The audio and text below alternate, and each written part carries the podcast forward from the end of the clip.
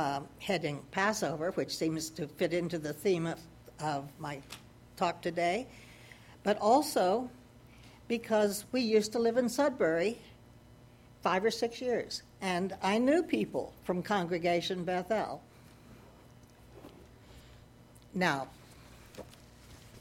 having heard the sermon for all ages, you've heard much of what I have to say today about my topic, conversos and crypto Jews.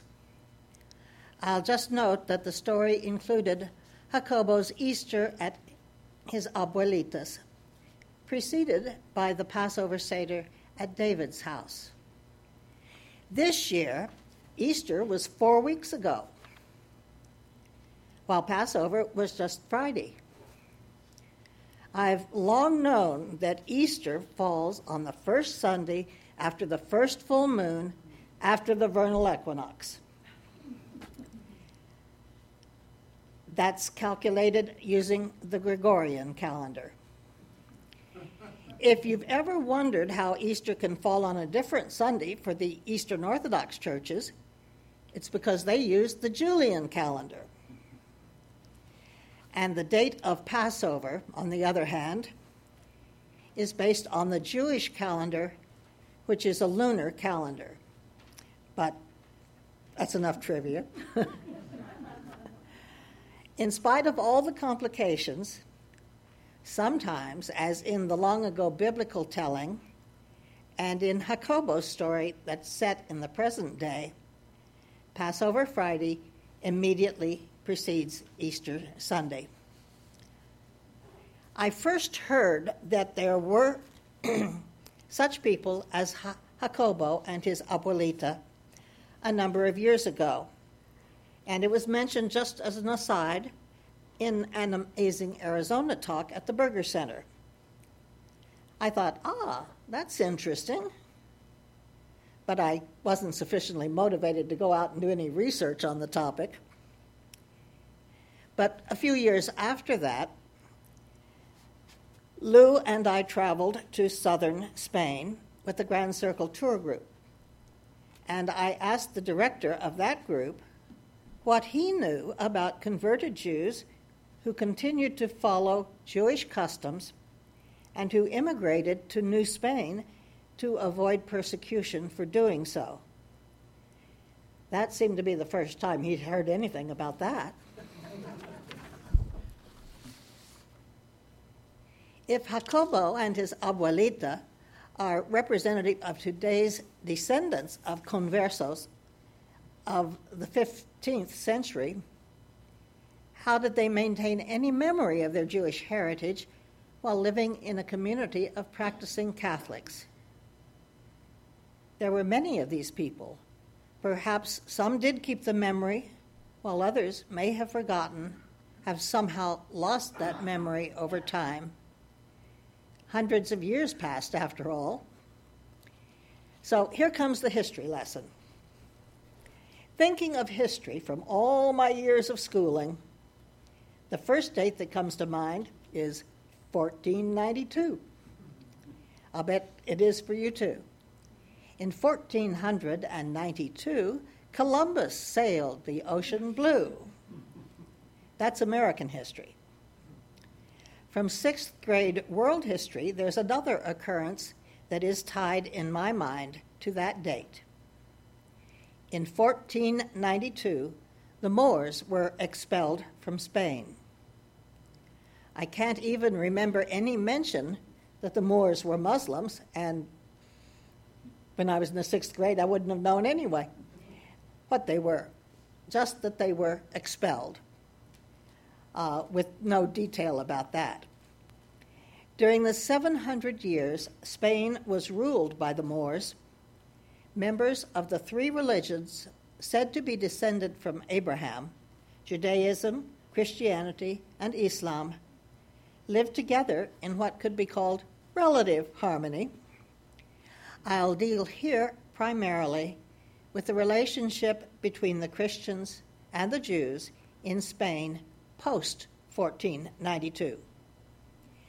When Ferdinand and Isabella united Aragon and Castile, they wished, as the story of Jacobo and Abuelita said, to rule their united countries by one law and one religion.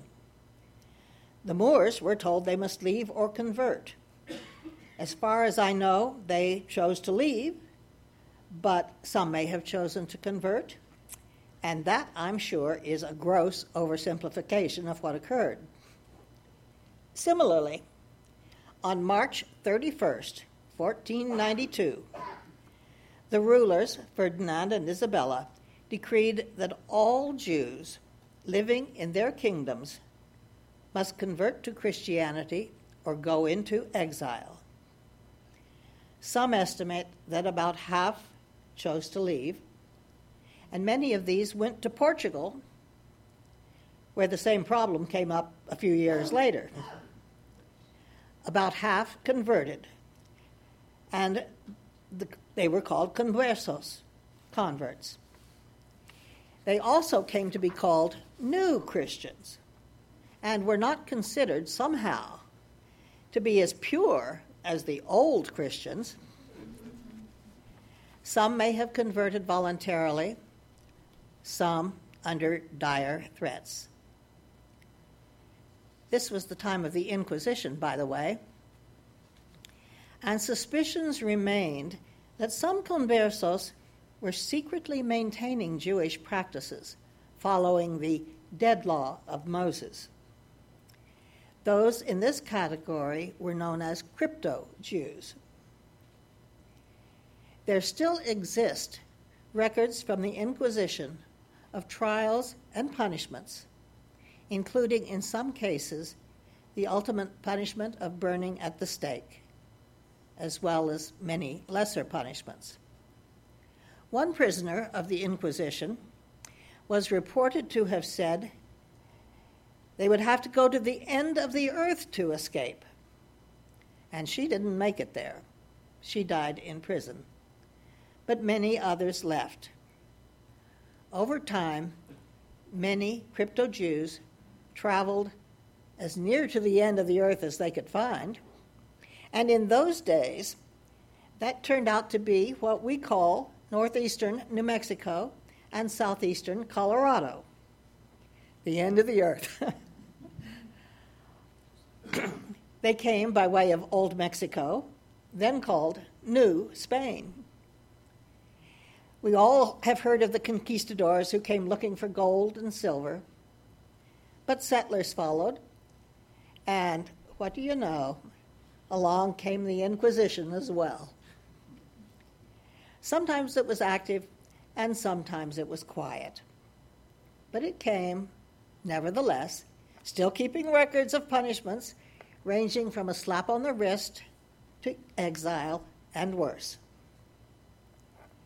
So time passed, and in the middle of the 19th century, New Mexico was annexed by the United States. February 2, 1848, in the Treaty of Guadalupe Hidalgo, to be exact, there's no test. There was no longer a prohibition against practicing Judaism. Mostly, people continued as they had been, not eating pork, but continuing to go to church on Sunday. The Americans came in then, bringing Protestant denominations, uh, Presbyterians and Methodists, for example, and they made the Bible available to read, both the New and the Old Testament, which had been discouraged previously. Some believe that among the early convicts the Protestant do, uh, denominations, there were many crypto Jews who welcomed access to the Old Testament. Perhaps you could call them reconversos, but that's just my speculation. More time passed, and the 20th century brought movies, radio, television. Small towns began fading away. We've seen that as we began moving to the big cities, scattered across the map, just like our own family, scattered across the map. Along the way, the memory of the Jewish heritage may also have faded. What if Jacobo's grandmother had passed away suddenly before she could pass on the key? Her story would have been lost, and it happened to others perhaps just that way. Now, researchers are relying on DNA testing to determine the relationship between the Sephardic Jews from Spain and the Ashkenazic Jews from Germany and Eastern Europe. For the most part, this research is to identify the rare diseases they share. For example, there is one disease called pemphigus vulgaris. Don't ask me what it is, but it is found just once in a million people in the general population, but more frequently among Jews. 18 cases have been found in New Mexico. What's the population of New Mexico? 18 million? I don't think so. Actually, I looked it up and found it's closer to 2 million. Of these 18 cases, 13 were Hispanics. Here's what one of them recounted about his roots. This is taken straight from the book To the End of the Earth. Wherever did he get that title?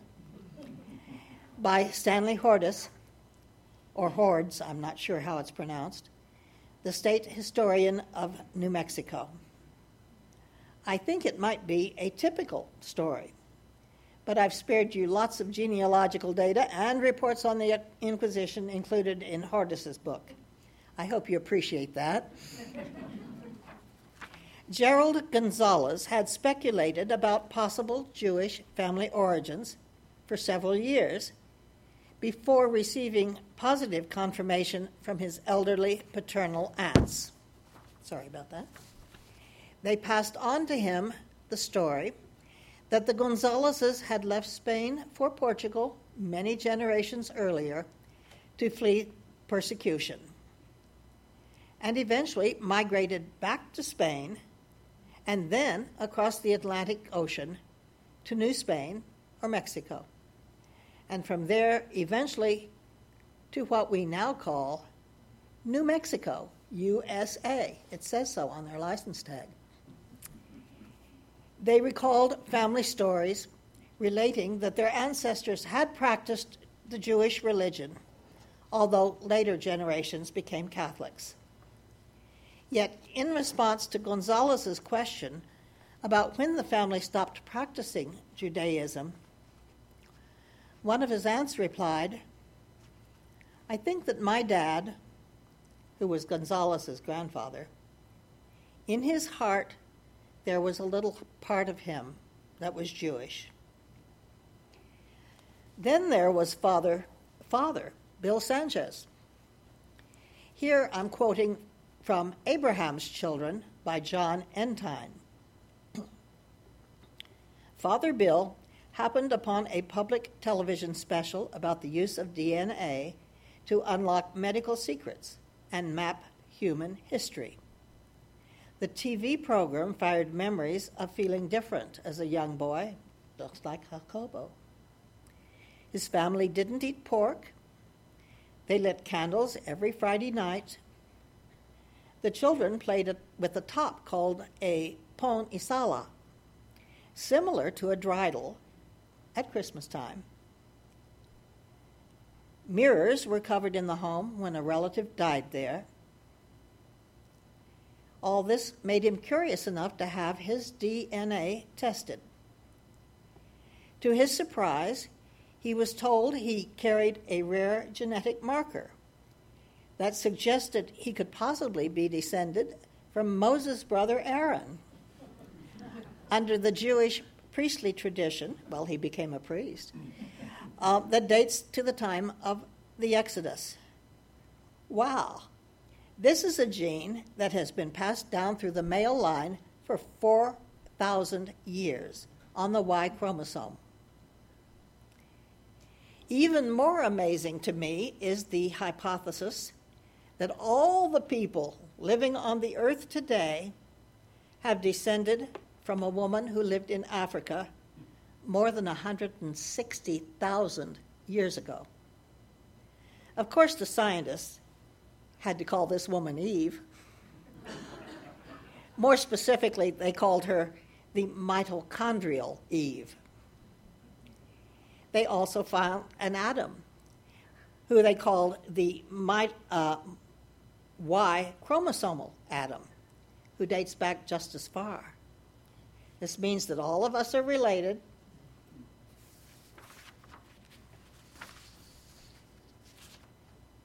So I'm left with a lot of questions and no answers in my mind. We have three major religions Judaism, Christianity, and Islam, all, sended, all said to be descended from Abraham, and each carrying a message with much that's good. Reverend Linda spoke about Islam two weeks ago. In spite of this, all of us descended from Abraham, we have fought through the centuries over which religion is the right one. And we're all sure ours is it. Even within each of these faiths, we've not just argued, but at times fought over what is right. Is it Orthodox or Reform, Judaism? Is it Catholic or Protestant? among the Christians? Is it Sunni or Shia among the uh, in, in Islam? I'm tempted to say, thank goodness I'm a UU. but we're surely not free of all controversy either. I'm inclined to wonder, along with Rodney King, who may not be among your heroes, but he said, why can't we all just get along? Why not? I, I wonder too.